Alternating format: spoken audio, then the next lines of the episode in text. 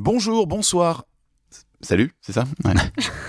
Sait plus. Oh. Oh, et les gars, ça fait trois épisodes que je t'ai présenté, j'ai oublié comment on faisait, ça y est. Alors, je m'appelle Samia, il s'appelle Hervé. C'est un anniversaire, c'est quand?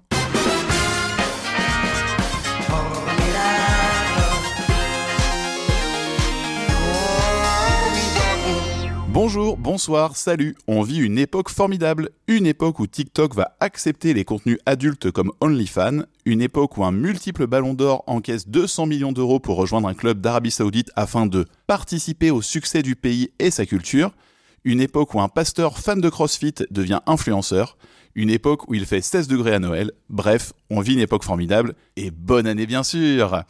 C'est notre quatrième épisode, le trouble iconique du podcast est de retour. Pop pop pop pop pop. Et ouais, les gens disent ça pour de vrai, je l'ai entendu. Ok, non, c'est un mytho, personne ne dit ça, faut pas, merci de le souligner.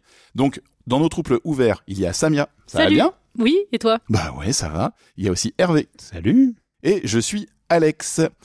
C'est mon tour de faire le président. Écoutez, crac crac. Moi, je t'ai eu, hein, punaise. Heureusement que t'es vieux, hein, ça, ça fonctionne avec toi, c'est bien.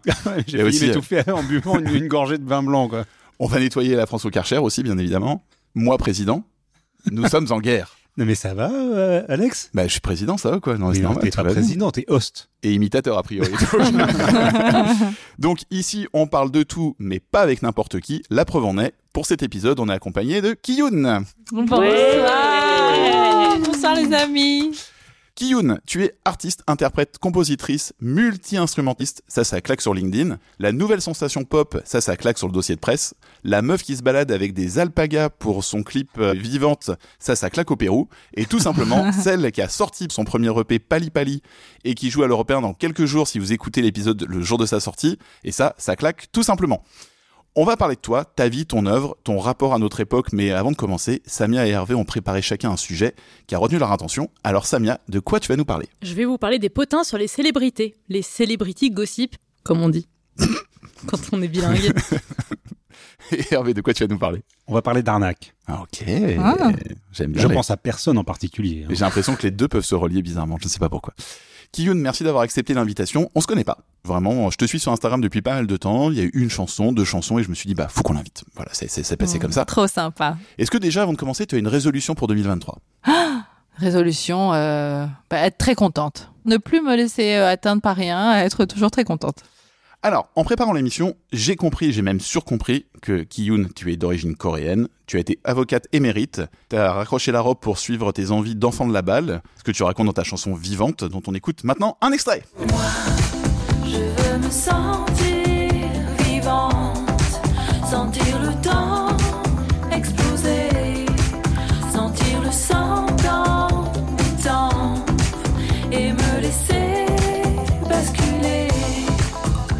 Donc, tu réponds souvent aux mêmes questions sur ton parcours, comment t'es passé d'avocate à humoriste, d'humoriste à chanteuse. Ouais. Donc, il y a déjà beaucoup de ressources euh, sur le sujet, donc on va pas parler de ça, on va juste apprendre à te connaître et la musique fera le reste.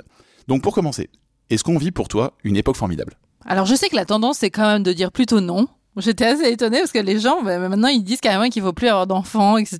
Parce que c'est trop horrible de- d'amener des enfants sur cette terre épouvantable avec un avenir épouvantable, le climat qui est mort et tout. ces- Non, moi je trouve que quand même, ouais, il y a plein de choses qui sont formidables. Après, évidemment qu'il y a des problèmes, mais ce qui est marrant, c'est que nous, là, autour de cette table, par exemple, on a quand même beaucoup de chance. Quoi. On est quand même dans en France, qui est le fameux pays où les gens se croient en enfer alors qu'ils vivent au paradis. Voilà, alors peut-être parce que j'ai de la famille en Corée, donc je sais par quoi ils sont passés eux plus récemment qu'en France, etc. Donc peut-être j'ai moins de, de dureté euh, dans le jugement de la société dans laquelle on vit. Mais je trouve oui qu'en France on a quand même pas mal de chance. euh, Je sais pas par rapport à plein d'autres endroits sur Terre et par rapport à plein d'autres époques surtout. C'est une époque où une avocate peut devenir chanteuse aussi, ce qui est quand même assez Bah, incroyable. franchement, C'est quand même pas- c'est quand même pas Franchement, rien. si on peut se permettre ça, c'est c'est quand même qu'on a beaucoup de Ah, chance. c'est c'est c'est possible. possible, tout est possible. Bah, c'est vraiment- ça, franchement. Donc, euh, je sais que la posture, c'est de dire non, c'est terrible, mais en vrai, regarde-moi, attends, c'est de la balle, quoi. T'es un peu une staccanoviste, t'es très minutieuse, tu cherches tout le temps l'excellence, et à contrario, ton EP s'intitule Pali Pali, qui signifie vite vite en coréen. Mhm. Est-ce que justement tu penses que l'envie de vivre les choses à fond et la minutie font bon ménage et sont compatibles? Non, pas du tout. Non, mais je cherche l'excellence et les minuties, ça c'était avant. C'était moi, il y a à l'époque où j'étais une petite enfant modèle. Mais là, maintenant, depuis que j'ai lâché, non, pas du tout. hein. Je suis pas ni dans l'excellence, ni dans le détail. Je suis assez peu dans le détail, en vérité. Non, non, non. Moi, je préfère euh, m'amuser, euh, profiter de la vie. Je pense vraiment qu'on va mourir très, très vite. Cool. Super. Je pense vraiment. euh, Pas mais, ce soir. mais on ne sait pas en fait, c'est ça le problème. hein, Est-ce que Hervé va pouvoir fêter son anniversaire? Non, ben, je lui souhaite de survivre pendant trois heures. Mais en vérité, on ne sait pas. C'est bien ça qui est terrible. Mais c'est en fait, on vit tous avec cette illusion qu'on est immortel. C'est vrai. Sans jamais se dire, tiens, statistiquement, c'est contre nous. Hein. Je veux dire, euh, ah, on va. Ah oui, jusqu'à présent, oui. euh, Il n'y a pas un mec qui s'est dit c'est bon, moi je, je vais niquer Oui, le game. non, je mais crois. surtout en termes d'âge. Je veux dire, la Ah stat bah oui. euh, pour qu'on meure à 35 ans, elle est quand même assez. Ah assez- oui, oui, non, ça- mais tu vois. Et en fait, euh, c'est hyper moche, quoi. Une fois que tu sais ça, euh, bon, moi je l'ai su très vite parce qu'effectivement j'ai une de mes meilleures amies qui est morte assez jeune, 23 ans, donc c'est là je, je me suis rendu compte qu'on pouvait mourir très vite en fait. Et à partir de là, j'ai refait un peu toute ma vie en fait. Je dit ok, bon ça peut s'arrêter demain, après-demain, on sait pas. En fait, on sait pas. Donc dans le doute, il faut vite se dépêcher de faire tous les trucs rigolos qu'on a envie de faire parce qu'en fait après, euh, ça se trouve on n'aura pas le temps de le faire. Ça peut même s'arrêter avant la fin de cet enregistrement, quoi. C'est dramatique. Et ça, donc personne l'écoutera, donc c'est Ouais, chelou. En Corée du Sud, il y a une tradition qui s'appelle euh, le saju, qui implique euh, l'utilisation de symboles pour prédire l'avenir et guider les individus dans leur vie quotidienne. En gros, c'est un peu un animal totem. D'après toi, en fait, quels sont nos animaux totems à chacun? Et toi, pourquoi l'alpaga Alors c'est difficile parce que euh, On se connaît pas très bien, effectivement. Non, mais si, je connais tous vos signes. Alors, donc, euh, bon, bah, Alex, tu es bélier, mais je, je te vois assez bélier, mais quelque chose de mignon, quoi. Un bébé mouton, tu vois. un truc un peu chou, sympathique, souriant, comme ça, rigoleur, ceux qui boivent de la bière, tu vois, bonne ambiance. Euh, bah, alors, Hervé, Capricorne, euh, buffle de métal. Merci, Kiyun. Tu le vois comme un buffle? Non, mais attends, quand on est double buffle, ça, ça ne triche pas, double ça ne ment pas. Bah oui, Capricorne, c'est un peu comme un Ah. buffle. Ah, j'avais pas vu les Ah, choses sous cet angle. C'est un peu, c'est quoi? C'est un, Bah, c'est une bête à cornes. c'est un hein. bouc, quoi, genre? Ouais. Ouais, on va dire ça comme ça. Mais un peu comme le bélier, finalement, on est tous des bêta-cornes. Ah, c'est dingue. Oui, Ouais. mais bélier, c'est il y a de la laine, tu vois, il y a un peu c'est C'est chaud. ouais. chaud. Capricorne, je sais pas, je pense que c'est un peu plus raide. Et Samia, d'après toi? Samia, elle est bélier. Euh... Attends, je réfléchis. Comment est-ce qu'on pourrait dire ça? Oh là là, j'ai peur. Euh, Je dirais que c'est un bélier sautillant. ah ouais, ça me va bien. C'est cool. Un bélier sautillant euh, qui veut vraiment la plus belle herbe, la plus belle prairie, euh, les plus belles fleurs, euh, qui voilà, qui est là pour profiter de la vie, euh, pour vous, dire vous les choses qu'elle a à dire. merde. Euh, Ouais, vous, vous mais- êtes dans des. Mais je suis mignon et je suis en. Enfin, ça Ouais, bien, quand même une je suis en de laine. merde, voilà. Voilà. C'est lui qui est raide. Toi, ça tu va, vas chercher la petite Elle, elle herbe veut de la qualité, Samia, et elle, elle sait qu'elle a le droit à de la qualité, voilà. Et elle a bien raison. Merci. Et donc toi c'est alpaga ou le panda plutôt euh, ton ton saju c'est quoi J'ai plein d'animaux totems en fait. Hein. Euh, oui, l'alpaga, c'est parce que je trouvais que c'était incroyable. Je, je les ai rencontrés un jour, ces alpagas, je les ai trouvés extraordinaires. J'ai voulu faire un clip, je me suis dit, moi j'adore les animaux, hein, je veux dire, on va être clair. Mais ça, Euh, tu, tu c'est ma passion. alpagas à la boulangerie du coin ou comment ça se passe Écoute, j'ai été euh, invitée à une garden party, euh, voilà, ça arrive. euh, Quand, je- lorsque j'étais avocate, voilà, dans une maison euh, formidable. Avec des une- alpagas. Et il y avait des alpagas comme ça autour de moi pendant que je buvais des pims. Et On tout, il y n'est avait pas invités aux soirées. voilà. Alors dans le plus beau jour de ma vie ton dernier single en date tu parles d'amour. Ici on aime bien parler philosophie. C'est quelque chose qu'on fait depuis le premier épisode dont on parle de l'ère du temps. Donc t'as donc 4 heures de copie double pour répondre à une question. En fait c'est Martin Luminet qui est notre euh, premier invité qui l'a posé dans sa dernière chanson qui s'appelle Étouffé vaut-il mieux être heureux qu'amoureux? Waouh, ça c'est une question. Ça, ça, il est doué, Martin, hein, pour les, les questions un peu euh, tendues. Oui, c'est-à-dire comme si c'était l'un ou l'autre, quoi. C'est hein, c'est ça, j'ai Ah bien là, compris, d'accord. Manifestement, faut faire a le choix. priori hein. c'est l'un ne va pas sans l'autre enfin il y a un truc qui, qui ne marche pas Oui, je sais pas, j'ai déjà entendu des trucs comme ça, ouais, des gens qui disent ah non, moi amoureux, je trouve ça horrible, ça me fait trop souffrir, etc. Oui, bah je sais pas, c'est une vision de l'amour qui est un peu, euh, je sais pas, pas très, pas très positive, je trouve en fait. bon il l'a écrit en post euh, Oui, Rupture. post rupture c'est pas c'est oui, normal c'est ça. Bah, quand tu t'es fait larguer, ouais, je pense- j'imagine que t'aimes pas trop euh, l'amour. Il faut revenir à l'étymologie. Moi, je, je me souviens quand même, j'avais été assez surprise, je sais pas quand c'était, mais quand j'avais lu la définition de l'amour, la définition de l'amour, c'est une attirance pour quelque chose qui vous fait du bien. Et déjà, si on revient à cette juste définition de base, en fait, ça exclut quand même pas mal de définitions de l'amour que les gens donnent, en fait, qui ne sont pas de l'amour, en fait. Déjà, amour toxique, ça peut, c'est pas possible, en fait. C'est c'est l'un ou c'est l'autre, quoi, tu vois. Et donc, en vérité, je pense pas que l'amour et le bonheur s'excluent. Au contraire, est-ce que c'est pas justement euh, l'un ne va pas sans l'autre? Samia, toi qui as un podcast sur l'amour. En fait, moi, je fais un, un podcast qui s'appelle euh, La Chamade et dans lequel euh, je parle d'histoire d'amour, mais qui exclut tout ce qui est agression et comportement très toxique. Parce que je trouve que, en fait, l'amour ne s'accommode pas de la toxicité et de l'agression. En fait, quand il y a de l'agression, on n'est plus dans l'amour. Et euh, c'est pour ça que moi, j'essaie d'avoir un podcast qui est hyper feel good, dans lequel on a envie de repartir avec euh, des ondes positives. Mais même, en fait, je pense qu'effectivement, s'il y a de l'amour, il n'y a pas forcément des trucs euh, ultra difficiles à vivre pour une des deux personnes, quoi, ou voir les deux personnes. Donc, moi, je suis complètement d'accord avec ce diagnostic. de, Merci, Samia. C'est l'amour, en fait. Voilà. Alors, le plus beau jour de ma vie, c'est pour toi. Le jour où Yann Moix t'a fait un compliment, avec des guillemets, totalement euh, dans l'exotisation euh, racisée chez Ardisson. Oh merde. Le jour où t'as pris la décision de te lancer dans une carrière artistique. Ou bien le jour où ton EP est sorti, bref, t'as compris, c'est le moment où tu fais ta promo. J'ai envie de savoir la première histoire, mais je pourrais comprendre que tu n'aies pas envie d'en parler. Mais ça m'intéresse. Bon, euh, ouais, c'est chaud. Hein. Euh, dis donc, ça rigole pas. ici. On n'est pas là pour rigoler, Ouais, ouais, hein. on fait du travail euh, sérieux là. Oui, alors Yann, moi, c'est vrai, euh, j'étais invitée dans l'émission de Laurent Ruquier. Là, euh, on n'est pas couché. euh, émission euh, du samedi soir sur du France samedi 2. soir sur France 2 avec Yann Moix, Léa Salamé et Laurent Ruquier. J'avais très peur euh, puisque ces gens sont capables vraiment de défoncer hein, les, les- les invités sur le plateau, etc. Et j'ai la très bonne euh, surprise de voir que Yann Moix euh, me complimente sur mon spectacle en disant que c'était vraiment super, etc. Léa Salamé aussi dit que c'est très bien. Ouais. Oh là, Oh là, on oh sent qu'il y a une- comme une tension sous-jacente. Non, quoi. non, mais bien sûr, Léa Salamé, elle a dit des trucs hyper intéressants sur mon spectacle et donc vraiment c'était super et tout. Mais c'est vrai qu'Yann Moix, il a, à ce moment-là, il dit cette chose un peu étrange. Il dit en fait, votre spectacle, c'est le spectacle d'une. euh, Qu'est-ce qu'il dit D'une asiatique en France. Parce qu'il fait une blague en disant que t'es chinoise parce que t'en parles dans le spectacle, mais ça fait très bizarre dans la chronique. Enfin, c'est- c'est un moment qui est vraiment assez gênant en fait, où tu te dis mais qu'est-ce qu'il fait là? Il va où? Et à ce moment-là, je suis interloquée. Je dis, mon spectacle n'est pas du tout le spectacle d'une asiatique en France. Je parle de mille autres choses. Je parle certes de mes origines, c'est peut-être 20% de mon spectacle. Je suis bien obligée d'en parler parce que j'arrive sur scène, les gens me voient, ils s'interrogent. Je peux pas faire comme si ça n'existait pas, si tu veux. Donc je- j'en parle. Et par ailleurs, je parle de mille autres choses, notamment le fait que j'ai été avocate pénaliste, que euh, j'ai été élevée d'une certaine façon, que j'ai fait du violon, que j'ai machin, que j'ai arrêté euh, spectacle parce que j'ai ma meilleure amie qui est morte. Enfin, je- je parle quand même de beaucoup de choses, tu vois. Et donc je trouvais ça quand même légèrement réducteur de non, mais en vrai, il a d'autres qualités. Et franchement, il dit plein de choses aussi qui sont intéressantes. Il dit des choses parfois étranges. Et c'est vrai qu'il a un tropisme, je pense, pour les Asiatiques et notamment les Coréennes. Bon, voilà, après, hein, chacun sa goût. Hein. Et après, en l'occurrence, je veux dire, moi, j'ai dû recroiser une fois par hasard. C'était vraiment strictement bienveillant, en Oui, vérité. C'est-à-dire qu'il a vraiment voulu m'aider. Il a apprécié mon spectacle. Il s'est dit, bon, je vais essayer de l'aider, je vais pousser le truc et tout. Et je veux dire, euh, c'est zéro MeToo, quoi, je veux dire. euh. Et après, ce qu'il a dit, en vérité, ça m'a choqué sur le coup. Mais en vérité, c'est comme ça que pense l'industrie, quoi. Hein. Donc, en fait, il n'a fait qu'énoncer quelque chose qui est une vérité. Hein. Bon, c'était en fait c'était le moment promo, à la base, c'était vraiment le moment où tu Ah nous faisais ouais. ta promo toi, tu nous disais que que ton EP sortait, tout ça. Non, le plus beau jour de ma vie, c'est quand j'ai eu mon enfant.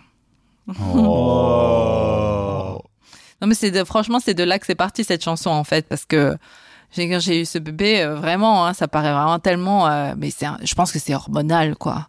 Je pensais que ce serait sympa, mais bon, euh, pas non plus, euh, tu vois, de ouf, quoi, tu vois. Même pendant ta grossesse, t'anticipais pas que. Ah, c'est pire. Pendant ma grossesse, j'étais vraiment, genre, j'avais les épaules très lourdes parce que je sentais une énorme responsabilité sur mes épaules du fait que j'allais devenir parent et qu'il fallait que je sois un bon parent. Et donc, je me sentais surtout euh, très, très responsable et Mais c'est pas Je trouvais ça très hein, lourd, ça- tu vois. commencer, hein, à vrai dire. Alors que je voyais hein. mon mec, il était il hyper années, content, quand il était là, il me disait ah j'ai hâte qu'il arrive le bébé, euh, j'ai hâte de l'accueillir et tout. J'étais là mais tu te rends compte la responsabilité que c'est d'être un bon parent. Il suffit pas de l'aimer cet enfant, il faut être un bon parent. Enfin, c'était épouvantable. Et en fait le truc il est arrivé là et franchement je sais pas, j'en avais jusque là, je sais pas, il y avait du soleil, j'ai- il avait le bébé et tout, j'ai chialé, mais j'ai pleuré mais vraiment, je pense que ça m'était jamais arrivé de ma vie en fait. J'ai pleuré de bonheur quoi. Mhm. Et là, je me suis dit, mais non, bon, je vais écrire une chanson. Parce que cette phrase est très galvaudée, le plus beau jour de ma vie. Mais en vérité, tu peux rarement dire ça. Je dire, moi, je pense qu'avant cet événement, jamais j'ai un jour particulier où je peux me dire c'est le plus beau jour de ma vie, tu vois. Bah, c'est toujours Grave. le moment où tu le dis, quoi. Tu peux dire, euh, voilà, de tout ce que j'ai vécu, c'est le plus beau jour de ma vie. Mais- Mais après, mais- quand t'as même 80 ça. piges, tu peux avoir un peu de recul sur le truc et dire, en fait, c'était pas Exactement. vraiment le plus beau jour de ma vie. J'en ai eu un autre. Je suis un peu excité ce jour-là, je crois. Et donc là, t'as sorti ton premier EP. Ouais. Évidemment, c'est un jour fabuleux parce que c'est pas juste ce jour-là, c'est en fait un peu tous les jours depuis que j'ai eu le courage, en tout cas la force, en tout cas heureusement la chance de pouvoir me lancer dans cette euh, vie de musique. C'est génial, quoi. C'est-à-dire, ma vie, c'est d'écrire des chansons, de composer des chansons, d'écrire des paroles, de les chanter, d'apprendre à les jouer au piano, euh, d'en parler avec les musiciens, de répéter avec les musiciens, d'écouter d'autres chansons, d'autres musiciens pour dire ouais, on pourrait peut-être faire des arrangements un peu comme ça, un peu comme les Strokes, un peu comme euh, je sais pas qui. Enfin, tu vois, c'est ma meilleure vie depuis. euh, ever. vrais problèmes hein, dans la vie. Hein. Mais c'est ça. Et c'est- Enfin, c'est vraiment un luxe. euh, Enfin, c'est de la bombe, quoi. Alors en passant le concours d'éloquence, tu Mm. fais rire les gens, tu deviens humoriste. Humoriste, tu chantes des chansons, tu deviens chanteuse. C'est quoi ta prochaine évolution Pokémon? non, mais après, euh, oh, je, crois pas qu'il y en aura d'autres. C'est un peu mes origines, la musique. C'est-à-dire, j'ai grandi dans la musique. Moi, c'est mon élément de base, en fait. Je suis née là-dedans avec euh, ma mère qui était chanteuse d'opéra. J'ai fait beaucoup de violon, beaucoup de solfège, beaucoup de tout ça, quoi. J'ai écouté beaucoup de musique. Je suis allée beaucoup à l'opéra quand j'étais petite. Euh, ma tante était professeure aussi de musique à, à Séoul. En fait, c'est le fait de m'éloigner de ça qui était plutôt une chose étrange. L'essentiel de ma vie entre 0 et 18 ans, c'était la musique. Donc en fait, je ne fais que revenir euh, Tes premières à mes origines. Tout à fait. Est-ce que t'es copie comique? Je suis quoi? Est-ce que c'est toi copie comique? Ah, celle qui balance les... Ouais. euh, non, c'est pas moi. Ouais, moi je suis pas sûr parce qu'en fait, bizarrement, ça a apparu, t'as arrêté ta carrière peu de temps après. Enfin, Ah moi j'aime pas trop les Ah. rumeurs, mais je pense qu'il y en a quand même qui existent et justement, c'est Samia qui va nous en parler. Ah, Qu'il est malin. Alors moi, je vais vous parler des potins de célébrités, comme je vous disais en intro. Et cette idée m'est venue parce qu'il se trouve que mon copain travaille dans un lieu, j'essaie de rester la plus vague possible, dans lequel vient une très grosse star très régulièrement. Et en fait, cette personne-là, ça m'a vachement intrigué le fait qu'elle vienne là, dans ce lieu-là, et qu'il la voit régulièrement, et qu'il soit confronté à elle régulièrement. Et du coup, je me suis retrouvée à lui poser plein de questions sur elle, mais comment elle est en vrai euh, est-ce que c'est vrai ce que j'ai vu sur internet parce que forcément je m'étais renseignée à fond sur elle. Est-ce que c'est vrai qu'elle est comme ci comme ça à la fois sur son physique et sur son caractère. Et je me demandais voilà si elle était sympa etc il se trouve aussi que j'écoute un podcast depuis quelques mois dont j'ai déjà parlé ici dans une époque formidable qui s'appelle Celebrity Memoir Book Club. C'est un podcast dans lequel deux humoristes racontent un euh, livre d'une célébrité donc des mémoires une autobiographie en fait d'une célébrité et elle raconte tout le bouquin, mais avec des blagues. Et c'est hyper marrant, hyper intéressant. C'est des bouquins qu'on lirait pas euh, d'une manière générale. Et là, on n'est pas forcément dans les potins de célébrités parce qu'on est dans ce que les célébrités veulent bien partager. Donc, euh, il y a quand même un petit veto sur plein de trucs, on va dire. Et donc, je me suis intéressée aux potins autour des célébrités. Est-ce que vous avez suivi le drama autour du film Don't Worry Darling, qui est sorti à l'automne dernier? C'est pas le truc avec Harry, Harry Styles. Harry Styles. Exactement. Alors, il y a eu tellement de potins et tellement de rumeurs autour de ce film. Il y a eu le fait que Florence Pugh euh, n'a pas participé à la promotion du film. Elle a préféré publier des posts sur un autre film auquel elle avait participé alors qu'il faisait la promo de Don't Worry Darling. Mostra, hyper compliqué, voilà. Il y avait aussi des rumeurs qui sont sorties euh, sur le fait que euh, Olivia Wilde et Harry Styles avaient euh, une liaison. Et apparemment, Florence Pugh était pote avec le mec de Olivia Wilde et donc elle voyait très mal la liaison. Enfin bref, il y avait plein plein de choses qui sont sorties. Apparemment, donc Harry Styles aurait craché sur Chris Pine à la Mostra de Venise. Donc il y a eu un moment euh, qui est sorti en vidéo partout sur les réseaux sociaux où en fait on a l'impression qu'Harry Styles est en train de cracher sur les genoux de Chris Pine et Chris Pine qui regarde comme ça et donc euh, voilà, il y a eu tout un drama autour de ça. Apparemment, il aurait pas du tout craché en fait, Il peut-être complètement autre chose. très fort. Non, mais je crois qu'en plus c'était complètement autre chose. Enfin bref. Donc il y a eu tout un drama autour de ça et ça s'arrêtait pas. Il y a eu aussi le fait que l'ex-nounou des enfants d'Olivia Wilde et de son mari, Jason Sudeikis, elle a révélé au Daily Mail, donc un tabloïd, que Jason était tombé sur des messages d'Olivia Wilde à Harry Styles bien avant qu'ils se séparent. Et un jour, Jason donc aurait regardé les messages et aurait vu qu'il y avait des trucs un peu ambigus et il se serait allongé devant la voiture d'Olivia Wilde au moment où elle voulait partir rejoindre Harry Styles pour lui apporter une salade avec une vinaigrette dont elle seule est la spécialiste. Et il a dit non tu ne peux pas partager cette vinaigrette que euh, euh, moi seule peux goûter. Enfin bref toute une histoire. Bref pas possible. Et Mais donc qui sont Ouais, ces ouais. gens voilà. Donc Qui en fait sont les journalistes été- qui écrivent là-dessus? Voilà, donc ça a été des semaines et des semaines et des semaines de gossip et donc de potins autour de ces euh, célébrités-là en l'occurrence.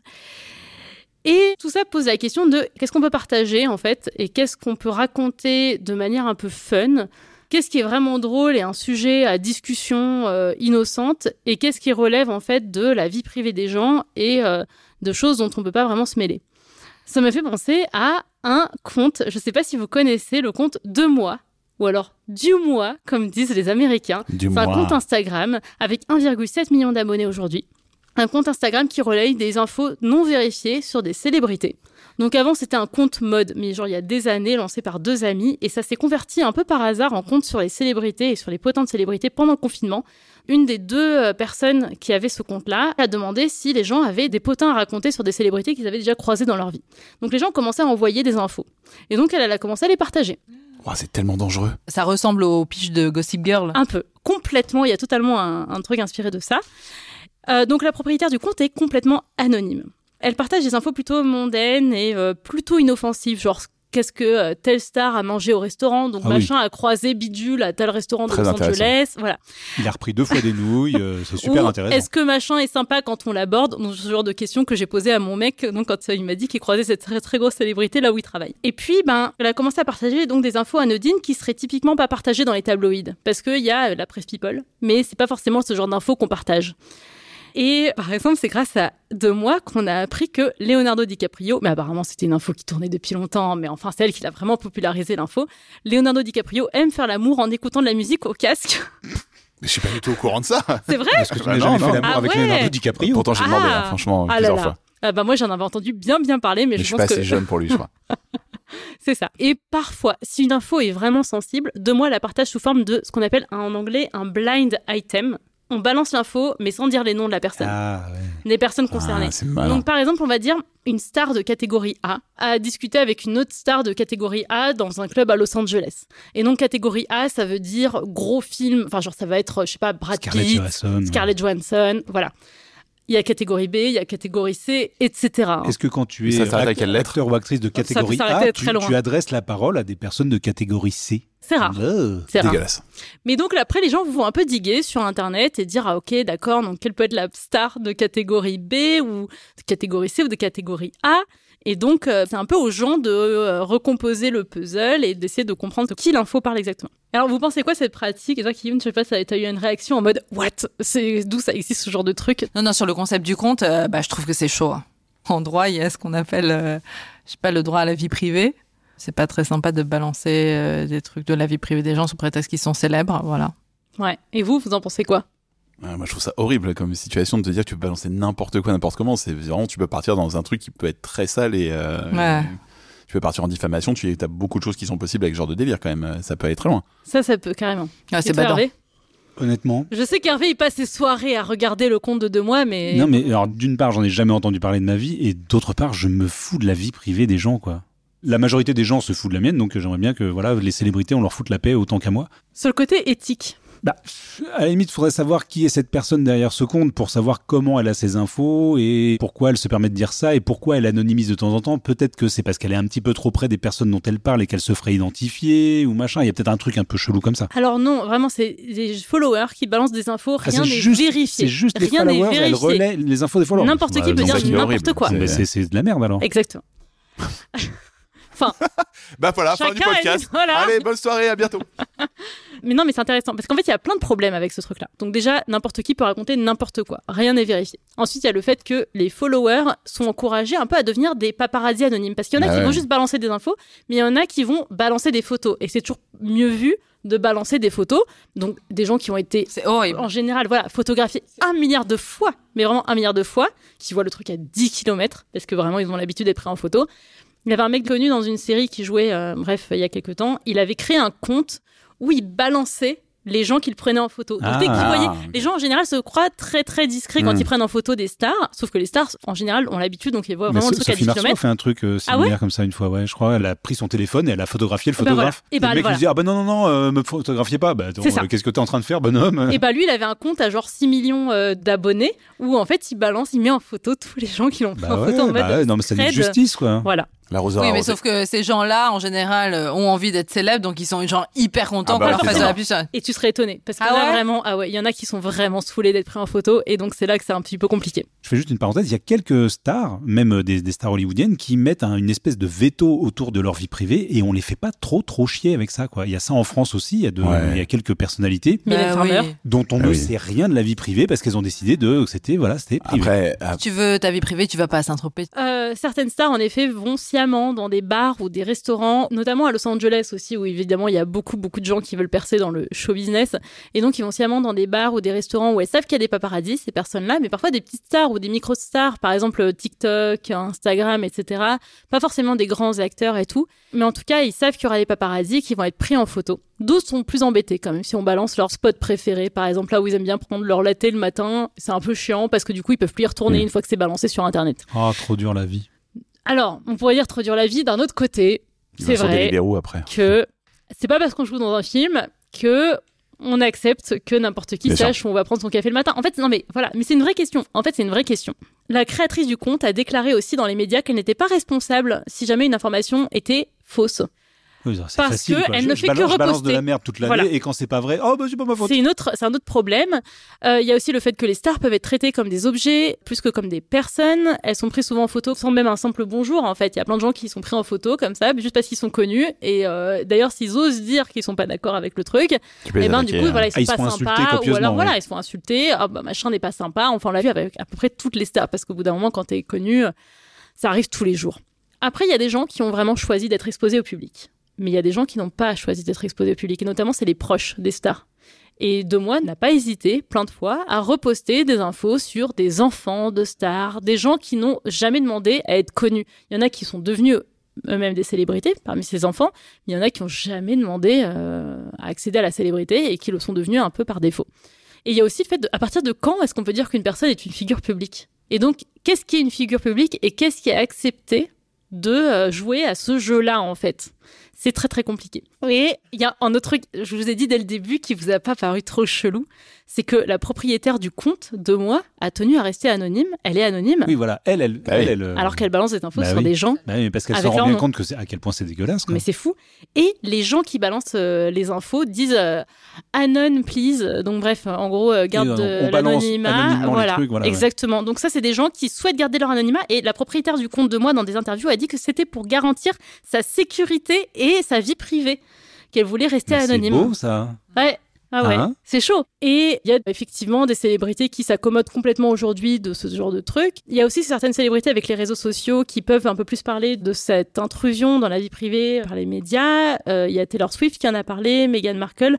euh, aussi dans des documentaires qui leur sont dédiés ou des interviews et donc ils peuvent un peu plus euh, avoir leurs propres paroles relayées aujourd'hui en tout cas avec euh, les moyens modernes. Et puis euh, parfois certaines stars se servent du gossip pour leur publicité et notamment via ce qu'on appelle les PR relationships. Et donc euh, les fausses relations amoureuses mises en scène pour qu'on parle d'elles. Donc par exemple Jennifer Lopez et Ben Affleck dont euh, qui se sont remis ensemble et qui se sont remariés Non. Non. Oh non Bah, c'est pour qu'on parle d'elle. Attends, tu veux dire que attends, Laurie et Billy Crawford, c'était pas vrai leur Ah, ça, je ne sais pas.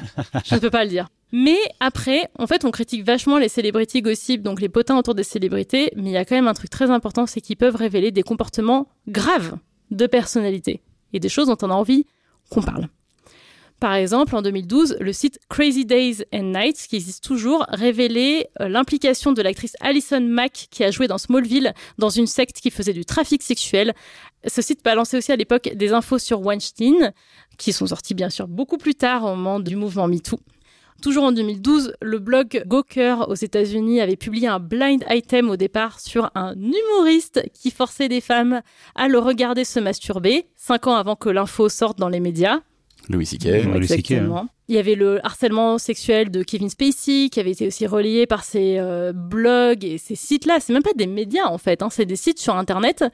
Et il y avait aussi Hélène DeGeneres qui est une animatrice d'une célèbre émission américaine et qui a dû démissionner après des révélations sur son management toxique, alors que c'était une meuf qui jouait vachement sur le fait qu'elle était hyper sympa, hyper cool, et en fait elle était absolument horrible. Et donc ça c'est une info qui tournait aussi depuis très très très longtemps, bien avant que ça sorte dans la presse mainstream en fait, ça sortait déjà dans les sites euh, dédiés au gossip. Ces sites qui relaient des gossips comme ça, au bout d'un moment, ils se discréditent. Donc même quand ils sortent une vraie info sur Harvey Weinstein, par exemple, ça a pas fait tout le potin que ça a pu faire au moment de MeToo parce que ils ont pas cette crédibilité. Mais après, à côté de ça, on pourrait aussi dire que ces sites ont un peu alerté entre guillemets, mais sur des comportements euh, très très problématiques Voilà, de est-ce que, personnes est-ce que tout ce qu'ils disent est vrai ou est-ce que justement au milieu d'un océan de conneries, il y a deux trois infos vraies et c'est plus facile de dire qu'elles étaient vraies quand ça a été validé par des vrais médias sérieux qui ont enquêté quoi. Je suis d'accord avec toi. Pardon, mais pourquoi enfin, Est-ce qu'ils mentent vraiment? Enfin, Quel est l'intérêt de mentir? En général, ils relayent des trucs qu'on leur envoie, notamment de moi pour le coup ne vérifie rien. Ils balancent tout ce qu'on leur envoie. Mais vraiment, vous vous envoyez un truc demain, ça sera balancé euh, sur le Je compte Instagram, on pourra faire Alex. un test. euh, Faut que ce soit une personne connue, hein, je ah, précise. Raté, dommage. Voilà. De moi, elle dit qu'elle balance absolument tout ce qu'elle reçoit, qu'elle ne vérifie pas. Par contre, effectivement, ces sites-là vérifiaient un petit peu plus leurs sources, entre guillemets, mais ça voulait pas dire que c'était des journalistes euh, qui euh, faisaient un travail d'enquête euh, dingue. Donc il y a forcément, sur des années des années d'activité, des infos fausses qui sont sorties. hein. Mais forcément, aujourd'hui, ce dont on parle, c'est plutôt les infos qui ont été avérées par la suite.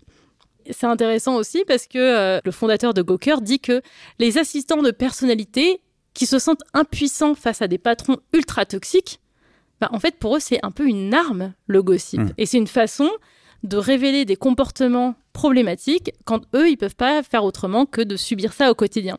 Donc ça peut être aussi une arme des personnes opprimées face à leur la libération de la parole, hein, c'est Voilà. ce qu'on appelle. Hein, donc, C'est ça. Je te crois. Et il y a un autre truc qui est hyper intéressant, c'est mon dernier point, c'est que euh, depuis quelques années, les gossips de célébrités sont moins cantonnés à des rubriques et des titres de presse spécialisés.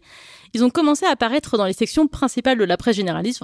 Par exemple, sous Trump, le New York Times a publié un article d'opinion d'un membre anonyme de l'administration Trump. Et en fait, c'était un blind item, c'est-à-dire qu'il balançait bien sûr le nom de Trump, mais pas les noms des personnes impliquées dans l'administration, etc. Il disait, bah nous, en tout cas, on est plusieurs personnes à être profondément de droite, profondément républicain quand même, mais à ne pas du tout cautionner la politique de Trump et à essayer de saboter le truc en interne. Donc, bah finalement, c'est un blind item qui est sorti euh, dans euh, le New York Times.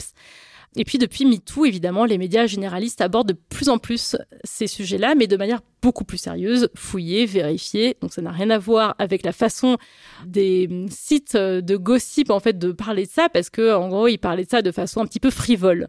Et aujourd'hui c'est beaucoup plus euh, documenté, vérifié, avec plein de témoignages, et on balance pas n'importe quoi sur n'importe qui. Et surtout, bah c'est sérieux en fait. Ça a pris beaucoup d'importance en tout cas dans la presse mainstream. Ma conclusion, c'est qu'on a besoin d'un peu de gossip quand même. Même si le pape François a déclaré que c'était une épidémie pire que le Covid. Pour lui, le fait de partager des potins, de balancer des ragots, Jésus était noir. Non, Voilà. non, je ne pas entendre ça. c'est vraiment quelque chose de très grave. Ça ne devrait pas du tout être fait. Mais moi, pour moi, en tout cas, le, le tout, c'est de considérer les célébrités comme des êtres humains, pas des objets, de ne pas harceler les gens juste parce qu'ils sont connus, ou leurs proches qui n'ont pas demandé à être connus. Voilà. Très bien. Bah, Bravo. écoute, bravo, Bah, chapeau, oui, on a- je- Bravo. On a de la peine pour eux. hein. Kiyun, est-ce que toi, t'es gossip, justement? Non, pas du tout. Ça t'intéresse pas? Non, pas vraiment. Tu fais partie quand même d'un milieu où, justement, il y a beaucoup de rumeurs, beaucoup de gossip. Et parfois, les gossips viennent à toi sans que tu le demandes aussi, non? Oui, c'est vrai, ça vient à moi, mais bon, ça m'intéresse. Enfin, je sais, c'est la vie des gens, quoi. En fait, dans le gossip, en tout cas dans le truc croustillant de la célébrité, c'est de croire que les célébrités sont différentes des humains normaux. Ouais. Et euh, j'ai une profonde conscience que non, en fait, tout le monde est pareil. Du coup, ça m'intéresse pas plus que les problèmes de mes voisins, quoi. C'est Bon. quoi Est-ce que justement, il y a Voilà. un ragot euh, qui vous a vraiment étonné, un truc que vous avez fait non Genre la news qui t'a scotché. Alors, un truc où vraiment je me suis dit non. Moi, j'avoue, c'est William Lénergie avec Sophie Davant. Je suis le mec qui chante Pac-Man et qui étrangle des chroniqueurs à la télé, qui d'un coup euh, sort avec la meuf qui fait la psychologie à la télé l'après-midi. Je me suis dit, waouh, le monde peut vraiment. euh, c'est Ah ils, incroyable. sont, ah, ils sont ensemble, je savais Ah pas. ouais, ils, Ouais. ils se font- ils font la une de Voici aujourd'hui cette semaine avec. euh, ils sont à la plage heureux. Je sais pas où j'ai vu ça, mais je l'ai vu. Ah non, j'avais pas Bah, vu. tu moi. Vois. Oui, non, mais je- c'est pas des infos Euh, que t'as que je cherché. cherche. Quoi, mais non, mais c'est, des fois, euh, ça tombe dessus Ah, ça sans tombe dessus temps. Non, moi, j'avoue que l'info sur Leonardo DiCaprio qui écoute une musique au casque audio en faisant l'amour, c'est quand même C'est ça un m'a morceau fait. en particulier ou c'est juste le fait d'écouter de la musique Ah, au je casque sais pas, mais en C'est tout cas, il écoute c'est de la musique. Je ne sais pas, je sais pas ce qu'il écoute, mais il met un casque audio. C'est ça la, vraie info, c'est ça. Ça a été confirmé par plusieurs personnes. Et c'est pas de moi qui l'a inventé. hein. Vraiment, ça tourne depuis 2016 cette info. Ça a été confirmé par beaucoup trop de personnes pour que ce soit faux. Après tout, c'est pas grave. Rien n'est Oui, grave. non, ça, il y a des Non, trucs mais il y a des choses plus graves. Voilà. Ce qui est grave, euh, c'est surtout mais que est- ça m'a un petit peu choqué. Ce qui est plus grave, c'est qu'il est tout le temps avec sa mère, avec ses copains, à bouffer de la pizza, Non. et Ah, qu'il sort qu'avec grave. des filles. Ce qui est plus grave, c'est que toutes ses copines ont moins de 25 ans. Ouais, et dès c'est qu'elles ça. atteignent Et qu'il sort 25 qu'avec ans, des filles de, de 18 ans. Voilà. C'est ça qui est plus trop inquiétant, en fait. Et dès qu'elles atteignent l'âge de 25 ans, il les largue. On a tous le droit d'avoir des contradictions, hein, mais euh, enfin, ça me paraît un peu bizarre, suspect cette histoire de je sors qu'avec des mannequins de 20 ans là et je suis collée à ma mère allemande tout le temps. Enfin, j'ai rien contre les Allemands, mais enfin, tu vois, c'est bizarre quand même, non? Oui, il y a un gossip sur le fait que Taylor Swift en fait est gay et lesbienne complètement et que euh, en fait elle a cette espèce de faux euh, copain depuis euh, genre 6 ou 7 ans aujourd'hui. Et en fait, en vrai, apparemment, c'est après que des meufs. Genre la meuf, elle est ultra star, genre bien country. sûr. hein. Et elle vient de la country, donc en fait, elle a un électorat, enfin un, pardon, elle a des fans républicains, elle a vraiment une base Non, non, républicaine dans ses fans, voilà, aussi bien que démocrate.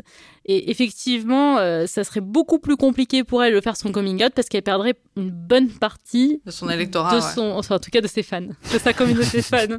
Alors, bon, le temps passé, passé, passe et tellement de choses ont changé, comme dirait le duo de poètes. Euh, quand tu étais stand-upeuse, tu sillonnais les routes et euh, maintenant là, tu vas faire la même chose avec la musique où tu vas partir aussi en tournée. Ouais. C'est à peu près la même chose, mais en même temps, ça te permet d'être connecté à peu près au monde qui t'entoure, donc à notre époque. Hmm. Là, tu parles quand même beaucoup plus de toi dans la musique de façon très premier degré par rapport au stand-up où t'es beaucoup plus second degré. Ouais. Est-ce que justement c'est plus une mise à nu que quand tu dis stand-up? Complètement. Bah, justement, j'ai hésité à appeler cette EP, je l'ai premier degré. Mais euh, évidemment, en fait, parce que l'humour, c'est une protection, c'est une distance qu'on met par rapport aux gens et dans tout ce qu'on dit, même si moi je disais beaucoup de choses qui étaient assez euh, autobiographiques et assez vraies, etc. Mais sous le couvert de l'humour, il y a plein de gens qui comprennent pas que c'est vrai, en fait. Et puis ça glisse toujours quand c'est une blague, et même si tu racontes des trucs euh, très tristes ou très... Les gens se disent, oui, bah, c'est- on sait pas si c'est vrai, tu Mm. vois. Là, quand t'es pas dans l'humour et t'es premier degré, oui, c'est plus direct. Mais après, il y a une autre chose qui est très différente, je pense, euh, avec la musique, c'est que je vais être entourée. Quand Oui. je vais partir, j'aurai des gens avec moi. Alors que dans l'humour, c'est quand même très euh, solitaire, quoi. hein. Et là justement, là, dans ta musique, tu parles de ton enfant, tu parles de ton compagnon. Mm. T'as déjà eu une célébrité en tant que stand-upeuse. Là, ça peut être encore plus fort avec la musique. Mm. Est-ce que c'est un truc qui t'inquiète justement, ce rapport euh, potentiellement de gossip et ainsi de suite? Ah, bah alors euh, moi, mon mec est très euh, a peut-être tout anticipé avant tout le monde parce qu'en en fait, il m'interdit de parler de mon enfant euh, et de poster même une photo de pied. J'ai même pas le droit. Un jour, j'ai posté une photo de chaussettes. Je... j'ai eu droit à plus jamais ça. Donc du coup, je vois pas comment on pourrait m'attaquer vu que personne ne sait rien sur rien de mon enfant. Donc euh, voilà. Est-ce que t'es atteinte du syndrome de l'imposteur? T'as eu quand même plusieurs vies et plusieurs boulots. Est-ce que Ouais. justement c'est un truc qui te touche, euh, ce syndrome? En fait, l'imposteur, c'est quand tu fais quelque chose, mais que tu penses que tu devrais pas le faire, que c'est pas ta place. Donc moi, quand je considérais que c'était pas ma place, je le faisais pas, si tu veux. Donc euh, quand je, faisais de l'humour, je me disais bon, tu peux pas être chanteuse. Bon, bah j'avais pas syndrome d'imposteur parce que je faisais pas chanteuse, tu vois. Maintenant j'ai sauté le pas, je me suis dit maintenant je suis chanteuse. Bon bah je suis chanteuse quoi. Donc il y a pas d'imposture, c'est comme ça. J'ai accepté le fait que j'étais chanteuse, même si j'avais pas la voix de Céline Dion. Bah, si les gens sont pas d'accord, c'est leur problème. Enfin, tu vois. Chacun sa vie. Moi, je me rendais compte qu'à moi-même. Hein, tu vois. Maintenant, c'est voilà. Donc les imposteurs sont parfois de célèbres arnaqueurs et je crois que c'est justement le sujet d'Hervé. Ouais, écoute, il se trouve que je me suis aperçu que dans les trois premiers épisodes d'une époque formidable, je vous avais recommandé un podcast et une série à propos d'une arnaque et parlé d'un canular au sujet de l'invention du grille-pain. Et pour un peu, aujourd'hui, j'allais vous parler de la shrinkflation, une autre forme d'arnaque qui consiste par exemple à masquer l'inflation en diminuant la taille d'une boîte de cornflakes sans en changer le prix, ou encore à réduire de moitié le principe actif d'un médicament pour en doubler la postologie. On ne manque pas d'imagination dans l'industrie quand il s'agit d'enfumer le consommateur. Et ça m'a interrogé. Pourquoi est-ce que ces histoires me fascinent? Est-ce que mon syndrome de l'imposteur veut me dire quelque chose? J'imagine en tout cas que je ne suis pas le seul. Non, tu n'es pas seul. Je ne suis pas seul. Alors aujourd'hui, je vais revenir sur l'histoire de Ruja Ignatova, crypto queen autoproclamée à l'origine d'une des plus grandes arnaques de l'histoire dont on a étrangement assez peu parlé en France parce que d'ailleurs quand j'avais évoqué cette histoire-là, tu avais l'air assez surpris euh, Alex. Euh, ouais, non, mais je connaissais juste le terme de, de crypto bitch. Crypto Queen. de Crypto Queen. Alors, on va se remettre dans le contexte. On est en juin 2016 à la Wembley Arena de Londres et devant plus de 10 000 spectateurs chauffés à blanc, la jeune Ruja Ignatova déclare que la crypto-monnaie qu'elle a lancée deux ans plus tôt est sur le point de devenir la plus importante du monde, permettant à n'importe qui de réaliser des paiements n'importe où, et qu'à elle toute seule, elle va tuer le Bitcoin. Tonnerre d'applaudissements et champagne à gogo, ou plutôt champagne pour les gogos, serait-on tenté de penser, vous comprendrez pourquoi plus tard. Mais qui est Quel donc talent. mais qui est donc Ruja Ignatova, qu'on appelle respectueusement Docteur Ruja Ruja Ignatova est née en 1980 en Bulgarie. Sa famille s'installe en Allemagne quand elle a 10 ans. Et au début des années 2000, elle décroche un diplôme de droit à l'université d'Oxford, un vrai diplôme, puis un doctorat en droit international privé de l'université de Constance. Le début de sa carrière est jugé brillant. Elle fait notamment ses armes au cabinet de conseil McKinsey, une référence en plus d'être un nom qui nous est un tout petit peu familier.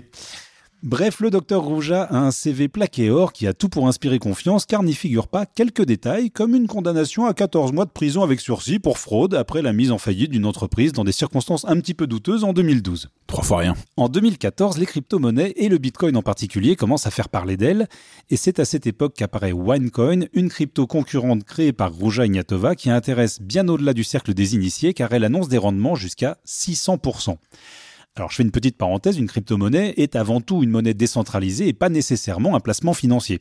Son cours est soumis à l'offre et à la demande, mais ne repose pas sur les performances ou la politique du pays émetteur d'une monnaie classique, ni sur des infos tangibles comme la raréfaction d'une matière première ou le dépôt d'un brevet révolutionnaire. Mais avec des cours qui explosent en quelques semaines quand le livret A plafonne à 1% par an, on se découvre vite une vocation d'investisseur. Et la première astuce de OneCoin consiste à vendre des kits d'initiation aux crypto-monnaies de 140 à 118 000 dollars. Ah ouais, c'est un petit kit euh, Voilà. tuto euh, pas trop cher. Exactement. Et ces kits comprennent des jetons OneCoin et des formations à l'analyse des marchés. Et c'est ce qui a permis de passer sous les radars des institutions financières pendant quelques temps. L'autre astuce, c'est que la croissance de Winecoin repose sur le multi-level marketing, autrement dit le marketing de réseau ou encore la vente par cooptation. En gros, vous payez votre ticket d'entrée et vous êtes tellement content que vous recommandez à vos proches d'acheter des Winecoin et vous touchez une commission sur leurs investissements pour partie en cash et le reste en Winecoin. Évidemment, on se méfie beaucoup moins quand c'est votre meilleur ami qui vous recommande une bonne affaire. Le succès est immense, d'autant qu'il est mondial. Entre août 2014 et mars 2016, ce sont plus de 4 milliards d'euros qui sont investis à travers le monde, Chine, Brésil, Canada, Pakistan, Yémen, Grande-Bretagne, Ouganda. Il y a même fort à parier que c'est au-delà des espérances du docteur Rouja et de ses associés. Mais la Crypto Queen entretient sa communauté d'investisseurs en en parlant comme d'une grande famille, un sentiment d'appartenance qui est amplifié par la cooptation. Elle recourt à la même rhétorique que les sectes, déclarant que ceux qui mettent en doute la légitimité du Winecoin sont des ennemis à la solde des banques et des institutions financières qui lui veulent du mal parce qu'elles sont méchantes. Sur le portail de Winecoin, vous voyez la valeur de votre crypto s'envoler, ça sent bon les voitures de luxe, la retraite anticipée et la crème solaire sur une plage des Maldives. Le seul petit problème, c'est que vous n'avez pas la possibilité de convertir vos Winecoin en vrai argent, car le Winecoin ne repose pas sur une blockchain et n'est disponible sur aucune place d'échange de cryptoactifs. Autrement dit, son cours est complètement bidon. Ah, c'est magique comme idée. Et l'info devient publique quand un expert en crypto-monnaie norvégien est contacté par un chasseur de tête pour construire la blockchain de Winecoin deux ans après son lancement. Donc il décline l'offre poliment et révèle le scandale en puissance, ce qui lui vaut quelques menaces de mort. Le doute s'installe et les polices et institutions financières de 25 pays se saisissent progressivement de l'affaire pendant que Winecoin tente d'acheter le silence de ses victimes. Car derrière la modernité de cette vitrine techno se cache en fait une bonne vieille pyramide de Ponzi, du nom du banquier qui élabora le stratagème un siècle plus tôt. Vous faites miroiter des rendements dingues à vos investisseurs et les nouveaux entrants rémunèrent les précédents dans une forme de ruissellement inversé qui finit toujours mal. Demandez donc à Bernard Madoff. Eh ben non, il est mort en prison. Et Rouja Ignatova, me direz-vous? Eh bien, elle est vraisemblablement partie avec la caisse grâce aux nombreuses sociétés écrans qu'elle avait mises en place pour branchir ses montagnes de pognon. En octobre 2017, donc c'est quand même un an après la révélation du fait que la crypto ne reposait pas sur une blockchain, en octobre 2017, alors qu'elle est attendue à Lisbonne pour une conférence, le docteur Rouja, pourtant réputé pour sa ponctualité, pose un lapin à ses fans. Deux semaines plus tard, elle embarque pour un vol Ryanair. Ah tiens, tout à coup, on fréquente la classe éco. Elle s'envole de Sofia pour rejoindre Athènes et disparaît littéralement de la circulation, entretenant depuis toutes les spéculations, enfin, si j'ose dire. Mais comment tu disparais avec 4 milliards d'euros? En les cachant bien. C'est des grandes poches Ah bah tu te balades pas avec ça dans tes bagages, oui, clairement. Alors elle pourrait avoir été assassinée par des investisseurs peu recommandables, car il y en avait, mais elle serait plus sûrement passée par la case chirurgie esthétique et résiderait possiblement en Allemagne, selon les journalistes de la BBC qui ont fait ce fameux podcast dont je vous parlais à l'issue de notre premier épisode. Après avoir été dans les petits papiers de la presse économique, la Crypto Queen figure dans le top 10 des personnes recherchées par le FBI et ses complices sont déjà en prison. Alors l'affaire est évidemment complexe et tentaculaire, je ne vous en ai fait qu'un rapide résumé, vous trouverez toutes les ressources pour en savoir plus dans les notes de l'épisode, Que vous allez vous empresser de consulter, évidemment. bien entendu. Franchement, lisez-les s'il vous plaît, vraiment. Il y a un jeu qu'on met, on met une un énergie de chien chien. là-dedans, qui est n'importe quoi. Allez, bête-le quoi. Alors vous, qu'est-ce que vous pensez de ces histoires? Est-ce que c'est des histoires qui vous intéressent? Est-ce qu'il y en a une, une arnaque de ces dernières années qui a plus retenu votre attention? Moi, je, je restais pas mal sur euh, Marco Moli euh, avec Ah la taxe carbone, quoi. J'ai ouais, vu le mal. documentaire Oui, euh, Lords of Scam. C'est assez drôle. Enfin, Surtout, drôle, euh, c'est dramatique en fait. En plus, c'est dramatique que le jamais mec en l'argent. et que le mec en parle comme ça en plus publiquement. Ah en bah plus, oui, ça et raconté, c'est fini. bah bien sûr. c'est- euh, Bah, Madoff, c'est- Madoff, c'est assez fort. hein. Madoff, c'est énorme. C'était incroyable. Mais, ça, à la limite, c'est plus une, une arnaque euh, classique. quoi. C'est une pyramide de Ponzi. Le Ouais, mec mais à était- l'époque, était dans les sphères financières. Ouais, déjà mais quand ça a apparu comme ça, je pense que c'est la première fois où on avait enfin un nom sur la pyramide de Ponzi. Il y avait vraiment tout un truc qui existait vraiment et c'est une des premières fois où enfin les journalistes en parlaient comme si c'était quelque chose qui existait réellement et qui est un vrai système. Et puis ça a duré extrêmement longtemps. Ah bah surtout, oui, ça a eu un impact quand même mondial aussi, euh, Bien sur, sûr. euh, alors que c'était un truc qui était euh, légitime et, et reconnu par l'État, quoi. Mm, mm. Samia, t'avais une Mm. idée de, enfin une histoire de. de- Ouais, euh, moi, moi, j'avais adoré euh, toute l'histoire autour de Anna Delvey. Je sais plus quel était son vrai nom, mais en tout cas, là-bas, c'est une Allemande qui euh, se faisait passer pour une héritière, en fait. de, Ah oui, euh, c'est qu'elle- il y a, il y a il y on a a eu sur série. Painting il y a Anna, une série. Ah oui. Ouais, la voilà, série, ouais. autour d'elle. Et moi, j'étais en train de regarder la série qui était franchement pas dingue, mais je l'ai regardée quand même, avec Wikipédia à côté pour vérifier. Et vraiment, tout était vrai. Et la meuf, euh, elle a quand même inventé toute une histoire, tout un background pour justifier le fait qu'elle pouvait demander des fonds pour un- une fondation qu'elle allait créer à New York. Et euh, en fait, c'était pas du tout une riche héritière allemande, elle venait d'un milieu quelconque. Enfin voilà. Alors là, pour le coup, c'est fake it till you make it. hein. Exactement. Jusqu'à ce que tout soit découvert et euh, après, euh, elle a été en prison. La Après, est Rocancourt en- américaine. Voilà. La Ouais, ça, justement, j'allais rafraîchir votre mémoire. Il y a Christophe Rocancourt, quand même, qui est un, Ah, un bien sûr, exemple évidemment. assez incroyable. Oui, oui. Il y a un mec dont on n'a pas tellement retenu le nom, qui s'appelle Gilbert Chicli, et c'est le mec qui a fait l'arnaque au président. Ça me dit un truc son nom. Donc c'est en gros, euh, il se fait passer pour le président d'une banque, il appelle son N-25 dans l'organigramme en disant euh, Samia, on a besoin de vous, c'est pour sauver la boîte, il faut que vous viriez euh, 300 000 euros. Mais il y a eu un podcast américain sur Exactement, le sujet dont qui j'oublie parle de le ça. nom.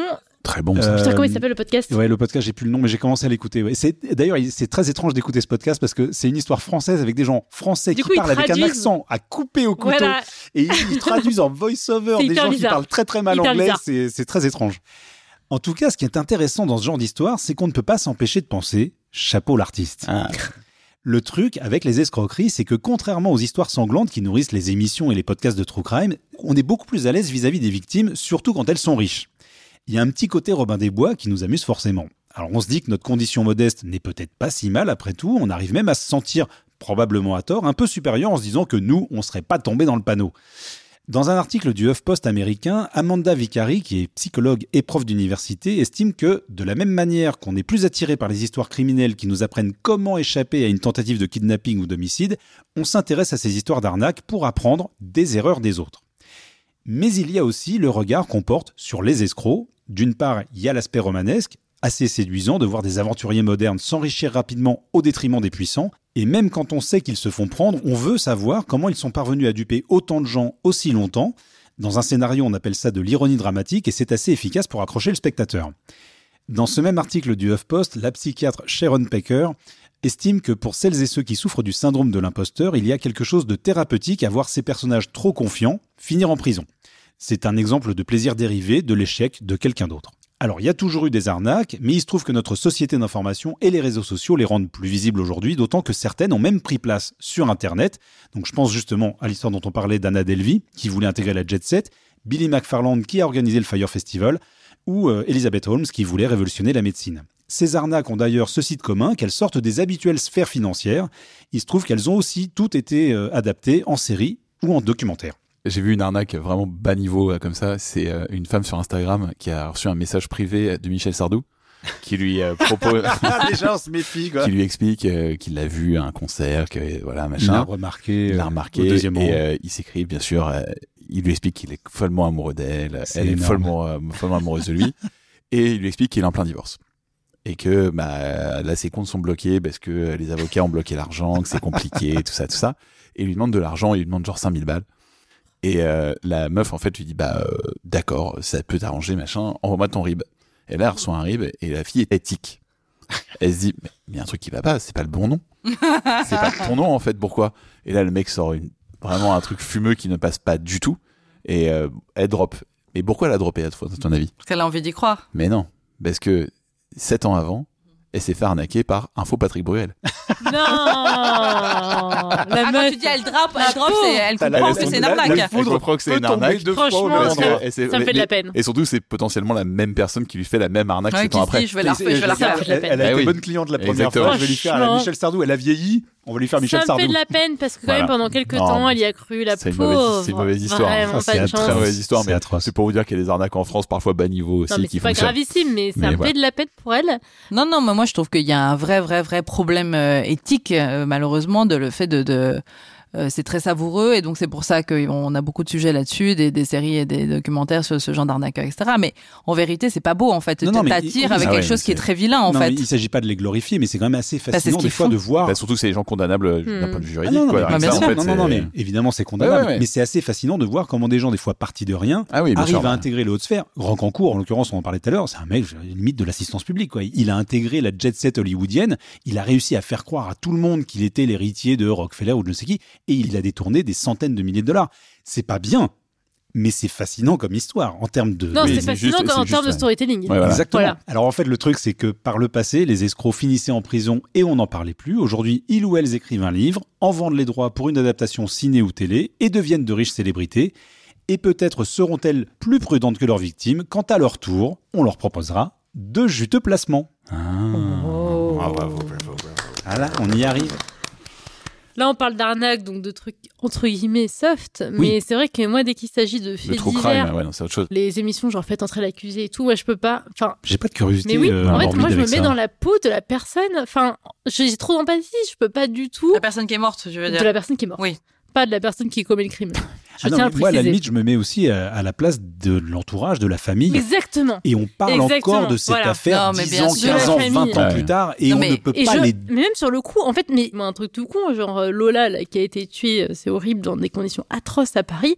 Mais en fait, je pouvais même pas lire les articles. En fait, ju- juste ça me met trop Mais, mal à mais c'est l'aise. que le début, là, on on n'est va pas en sur parler l'arnaque. pendant 10 ans. Regarde Voilà. l'affaire Grégory, Mais quoi. ça me fascine pas Bah, du surtout tout. quand c'est récupéré politiquement, là, c'est encore pire. En Ah plus, mais ça me fascine. En fait, ça me fascine pas du tout. En fait, moi, juste, j'ai lu quelques lignes et donc j'ai eu quelques infos où j'ai dit à des potes que j'étais genre trop mal à l'aise par cette histoire et genre ça me mettait trop trop mal. Et ils me racontaient du coup des détails et je suis là, non mais vraiment je ne veux pas savoir. Enfin genre ça me met trop trop mal de savoir ça. Non, mais je comprends me- parfaitement. Et d'ailleurs, en fait, euh, avant d'être- avocate et d'avoir des dossiers en pénal, j'étais comme toi. C'est-à-dire, je lisais les trucs, et ça me faisait trop bader parce que je m'identifiais évidemment aux victimes et aux Mais familles des comment t'as réussi à Mais quand t'es avocat de la défense, en fait, Ouais. tu fais le contraire. Donc, il y a une espèce de scission qui s'opère euh, assez mécaniquement. C'est-à-dire que ton travail, c'est d'être avocat de la défense. Tu es une, un participant, en fait, de bon fonctionnement de la justice. Donc, tu fais ton travail, tu défends. Il y a d'autres gens qui sont là en face, t'inquiète pas pour accuser. Donc, en Et fait, puis en plus, moi je pense qu'il faut la- un avocat de la défense pour absolument tout le monde. Enfin, genre, il n'y a pas de problème là-dessus. Mais justement, ouais, c'est intéressant, ouais, comment t'as réussi à faire la part des choses et de dire. Ouais, ouais, bah d'ailleurs, je l'ai fait à l'époque, c'était il y a maintenant il y a 10 ans, hein, j'étais de la conférence en 2010 quand j'avais des dossiers euh, criminels, etc. Et en fait, c'est vrai que dans les dossiers criminels, donc je réexplique, hein, le crime, c'est euh, tout ce qui est euh, passible de plus de 10 ans d'emprisonnement. Donc c'est euh, assassinat, meurtre, enfin homicide volontaire, euh, viol euh, et euh, un peu les vols, mais avec circonstances aggravantes, tu vois, genre à main armée, un peu des trucs comme ça. Et en gros, il y avait quand même beaucoup, enfin des, des meurtres et tout, il y en a pas tant que ça. Il y avait donc essentiellement beaucoup de viols. Et à l'époque, euh, bah, j'en ai quand même défendu beaucoup. Hein. Et en fait, aujourd'hui, avec toutes les histoires de MeToo, etc., et aujourd'hui les chiffres qu'on a où on se rend compte qu'en fait 99% des, des viols ne sont pas punis parce qu'en fait 90% des filles ne portent pas plainte parce que quand elles essaient de porter plainte, on les dégage au commissariat en disant- en leur disant de rentrer chez elles, etc on se rend compte qu'en fait du coup l'avocat de la défense euh, d'un violeur dans ces conditions n'est pas du tout euh, équitable au vu Mm. du fait que la justice en fait ne fait pas son travail et donc autant à l'époque quand il y avait des meufs des, des secrétaires de la conférence qui disaient moi je veux pas faire les, les violeurs etc et je me disais mais enfin euh, ça n'a pas de sens t'es avocat de la défense il faut défendre quoi aujourd'hui je serais moins un petit peu moins sereine je pense Ok. Alors, on va te poser la question que l'on pose maintenant à tous nos invités depuis le premier épisode. Donc, au moins, on l'a posé au moins quatre fois. C'est Voilà, un jour ou l'autre, ce sera réellement, Réellement, une ouais, question voilà. traditionnelle. Oui, mais Tout ça à n'est pas fait. encore. hein, soyons, soyons À raisonnables. partir de 4, Ah oui, ça y est. Ça commence à devenir une Ah, habitude. une tra- ah oui, carrément. Ouais. Ah, bah, 4, c'est une tradition. moi ça me paraît euh, tout à fait plausible. ok, Ok. ok. Vous êtes euh, une misère plus rock'n'roll que la mienne, après. Euh, Qu'est-ce que tu as fait la dernière fois pour la première fois? Bah, la première fois que j'ai fait la première partie de Benjamin Biolay et que j'ai rencontré Benjamin Biolay. oui, c'est mon dernier souvenir de Voilà. première fois assez, euh, Ça voilà, remonte- je- à à l'âge que j'ai, euh, ça m'a quand même fait quand même quelque chose, quoi. Je me Ah suis bah dit, oui, oui, non, En fait, ça m'a fait quelque chose parce que j'ai trouvé ça sympa et parce que c'est un artiste que j'adore et que je l'ai rencontré et qu'il est vraiment euh, très sympathique et que c'était une super expérience de chanter devant son public, etc. Ça, c'est une chose.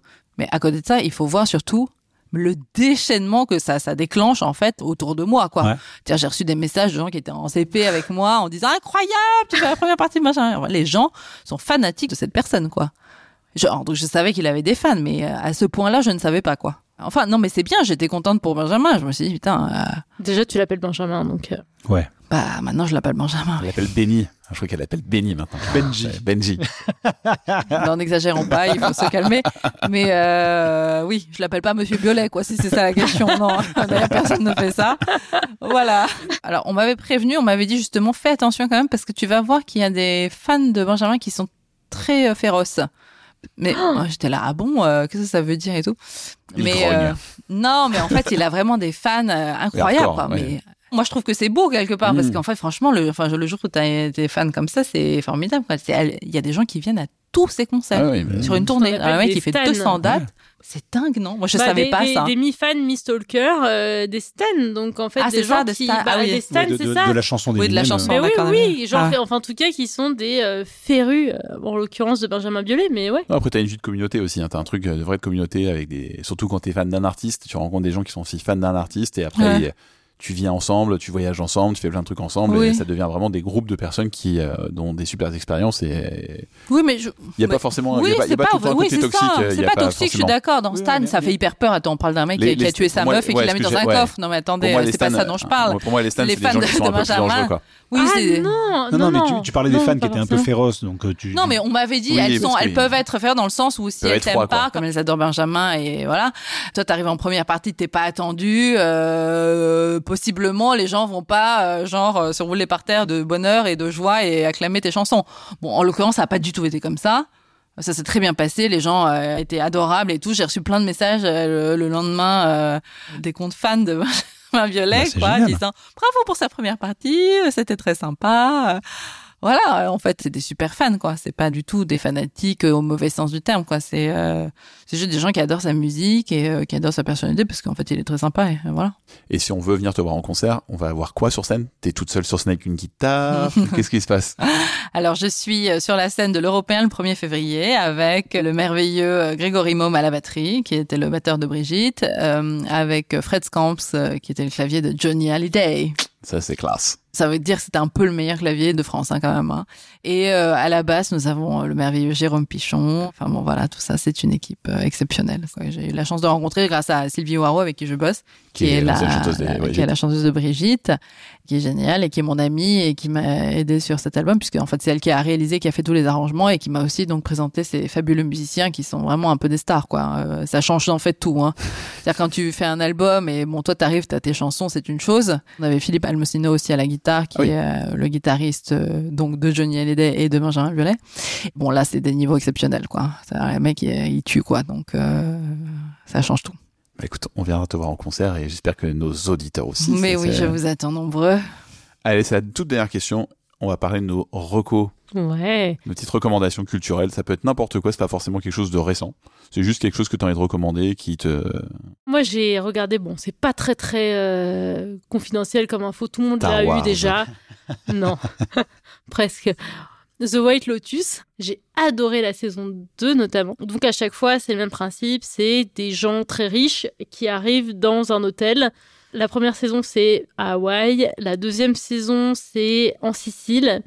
Et euh, à qu'il arrive plein d'aventures. Et les gens qui travaillent aussi dans l'hôtel, moins pour la deuxième, plus pour la première. En tout cas, euh, les gens qui, qui travaillent dans l'hôtel euh, sont dans le scénario. Et il y a quand même, pour moi, toute une critique autour des gens riches qui arrivent dans un lieu dont ils ne connaissent pas l'histoire, dont ils ne connaissent euh, Pas la culture. pas la culture, notamment surtout dans la saison 1. Et en tout cas, il y a vraiment une question de, entre guillemets, vraiment avec plein plein de guillemets, de lutte des classes. Vraiment, je mets beaucoup de guillemets. Mais en tout cas, euh, vraiment de rapport entre euh, les petites gens des hôtels et les clients richissimes. Et pour moi, dans la saison 1, en tout cas, c'est quelque chose qui m'a vraiment intéressée. Et dans la saison 2, c'est totalement différent. Ce qui m'a plus intéressé, c'est des situations auxquelles je pouvais m'identifier. Et je trouve que c'est hyper prenant. Et euh, moi, j'ai kiffé. Ok. Bah Hervé, Moi, je vais vous parler de The Playlist. C'est une série Netflix en six épisodes. Il se trouve que les startups inspirent les scénaristes. Alors après Uber, WeWork et Terranos, c'est au tour de Spotify de passer à la télé avec une certaine originalité. Tout d'abord, c'est une mini-série suédoise, pays d'origine de Spotify pour ceux qui ne le sauraient pas encore. Le scénario s'est construit sur une enquête journalistique en ajoutant des éléments de fiction, voire d'anticipation. Je ne spoil rien du tout. Plutôt qu'un biopic du co-founder Daniel Eck, alors je dis co-founder comme on parle sur LinkedIn, hein, chaque épisode adopte le point de vue d'un des protagonistes et il n'est pas rare de revoir des scènes clés sensiblement différentes d'un épisode à l'autre. La mise en scène s'accorde également à la personnalité de chacun et elle est notamment assez stylée dans le troisième épisode qui est consacré à l'avocate qui va rejoindre l'équipe. C'est intéressant, c'est surprenant, c'est très bien foutu et ce serait dommage de passer à côté. la classe. Euh, la mienne, c'est euh, le film Everything Everywhere euh, All at Once de Bah Dan oui. Kwan. Bien sûr. Euh, J'en ai parlé dans l'épisode 2, je suis fasciné par le néant. C'est un truc qui vraiment me fascine et justement c'est le sujet même du film. Est-ce qu'on peut être sauvé du néant et, euh, ça se passe dans un univers en multiverse et euh, c'est extrêmement méta. Vraiment, c'est longtemps que j'ai pas vu un film aussi méta avec autant de références à tout le cinéma et à la pop culture. Et en fait, ce qui m'a vraiment épaté, c'est qu'au bout de deux heures, j'avais les larmes aux yeux et je me suis dit genre, waouh, mais à quel moment j'étais en train d'exploser de rire, à rigoler comme une hyène. Et là, j'ai les larmes aux yeux, je me suis fait, waouh, ça, comment ils ont fait ça? Et euh, ouais, j'ai trouvé ça vraiment incroyable. Et ce qui m'a vraiment fait marrer, c'est que il y a un, des acteurs principaux, c'est euh, Kei-Yu Kwan, que on le connaît parce qu'il était Data dans les Goonies pour les nostalgiques de Oula. notre époque. Et il est aussi donc euh, bah, 2001 dans Indiana Jones et le Temple maudit. Ah ouais. Et ouais, et Ah là ouais. il est adulte. Ah bah tu m'étonnes, il est plus qu'adulte, ouais. Ah bah ouais ouais ouais. Et Bah, en il a fait, 92 ans, donc euh, ouais. j'ai reconnu que c'était cet acteur au bout d'une heure et quart. Et truc très marrant, c'est que ça m'a foutu vraiment, j'ai eu la, la chair de poule. J'ai fait oh le, le truc nostalgique ouais. réel, genre dire waouh incroyable. Et en plus, il y a une référence aux Goonies qui est incroyable à la fin du film. C'est très très beau. Et euh, la BO est signée par Sonlux et la photo est aussi incroyable. Les effets spéciaux sont impressionnants. Ça faisait longtemps que je n'avais pas pris une aussi grosse claque visuelle en regardant un film. Donc voilà, c'était un énorme coup de cœur cinématographique et j'y pense depuis à peu près trois semaines. Donc euh, Ah, c'est montré beau, que ça marche bien. qui Ça. te marquent comme ça. Quand... Au moment où tu le vois, tu te Ah, dis. tu sais qu'il se passe un truc Ouais. dans ta tête. Ouais, c'est assez rare. Non, moi, en ce moment, mon choc culturel, je suis en train de me refaire un grand classique. Je suis en train de relire toute Agatha Christie. Classe. Et euh, c'est un énorme kiff, quoi. C'est un truc de fou. C'est d'une maîtrise quand même. Je veux dire, ça fait maximum 250 pages. C'est-à-dire qu'il n'y a pas un mot qui dépasse. Parce que moi, j'aime bien les trucs qui sont bien ficelés, etc. Donc, j'ai lu pas Alors, je vais pas citer les auteurs et tout, mais des trucs un peu qui ont marché, etc. Où je trouve que c'est tellement laborieux. C'est-à-dire, ça fait 600 pages et ça tourne en rond. Et t'es là, mais vas-y, euh, avance, quoi, mon gars. Et euh, là, c'est d'un esprit brillant, quoi. C'est-à-dire, il n'y a pas un mot en trop. Ça avance, ça déroule. C'est extrêmement bien écrit. C'est une langue d'une très grande richesse. C'est franchement bravo. La classe. Alors Kiyun, ton Ouais. EP est disponible sur toutes les plateformes. Ouais. T'es en concert à l'Européen donc euh, de Paris, parce que c'est quand même un podcast qui s'écoute partout. Euh, le 1er février, et après tu as une tournée qui va bientôt euh, traverser toute la France. On peut te suivre et avoir toutes les infos en te suivant sur Instagram sur I'm Kiyun. Oui. Ouais, donc euh, allez la follower, vous allez voir, tu mets du contenu régulièrement. Merci pour vos messages en tout cas et vos commentaires. Merci à Podmust pour la mise en avant. Merci à Deezer aussi qui nous a mis en avant. Vous pouvez nous noter sur Spotify, Apple Podcast comme Hello Poppins qui nous a écrit. Très chouette écoute sur mon trajet taf maison qui m'a semblé bien moins long. Bon, mes compagnons de voyage ont dû trouver mes rires très étranges. Ouais. On la remercie. Ça m'a fait plaisir. On l'embrasse. Voilà. Je sais qu'a priori, elle connaît Hervé. Euh, Donc, écrivez-nous en DM et surtout, parlez de nous autour de vous. C'est ça le plus important. Kiyun, merci encore Merci d'avoir accepté l'invitation. Merci vraiment tous un les plaisir trois, de avoir. formidable. On vous dit à dans deux semaines si on a le temps. À bientôt. À bientôt. Et bonne